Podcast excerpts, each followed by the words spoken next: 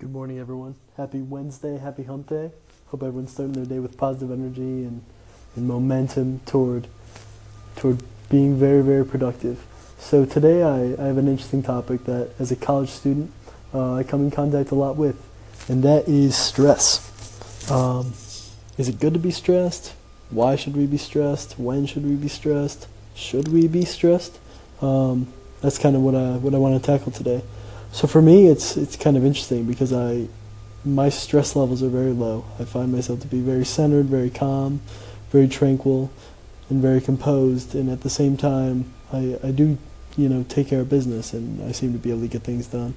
But it normally comes down to what I see in my peers. You know, being at a at a university, you know, you look around yourself, and all you see are people in at extremely high stress levels and it blows me away how stressful and how much anxiety and angst people build up because of school, something that they should enjoy learning about and something they should enjoy engaging in and something that they pay absurd amounts of money to participate in. And there the the key here is there are two different types of stress.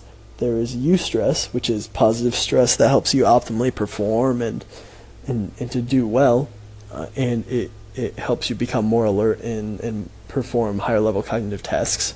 And then there's distress, which can break you down and has all the negative effects like you see for college students all over campus and all over the US and even all over the world. And even people in, in their jobs where they have just have too much work and they they're they're they're being challenged beyond their level of skill. And for me I look around and I see so much distress and not enough eustress. Um, because I find whenever I'm I, I don't even when I'm when I'm experiencing eustress, it's not something where I would say that I'm stressed. It's something where I say that I'm being challenged optimally, or like I'm really grinding at this, or I'm really really tackling this, and it's challenging me, and I really want to take it on, and it's providing me with a sufficient challenge and, and enough difficulty based on my, my skill level, and um, it's it's giving me something new, something novel that that is pushing me to my maximum versus distress is like this is out of my league i can't do this I, this is too much for me or it's not feasible. So this is what it really comes down to is you see so many people on a college campus and the reason why so many people just don't get to where they want to be is because those distress levels are so high. People are so distressed by their schoolwork and by their everyday life that by the time they get home they're just gassed because th- they feel hopeless and they feel like, you know, oh, I came to school, I'm paying all this money to basically be torn down each and every day. Um, what's the point?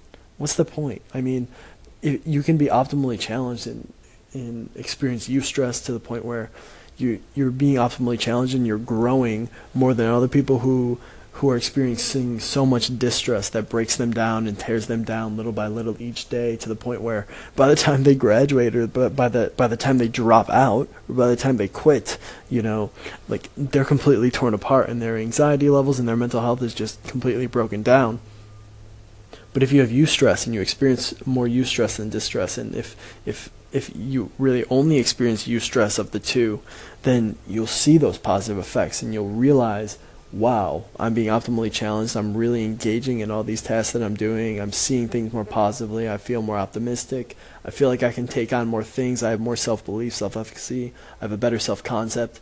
All of those things attribute from experiencing, experiencing more eustress and much less distress or no distress at all. So, my big recommendation is once again, continue looking into yourself, continue learning about yourself to find out what's giving you eustress and what's making you distressed and what's breaking you down and what's building you up. It requires looking into yourself and really thinking about all the activities that you engage in and what gives you eustress and what activities you can engage in that help you grow and, and what, what stresses you and pushes you to your limits to help you grow and become better versus pushes you to the wrong point where you start to get broken down to the point where you're not able to grow anymore, but you're just being torn down little by little by little. So I hope you guys can focus on this, reflect on this, and take something from this message in order to continue growing and experience more eustress to to build yourselves up. Thanks, guys.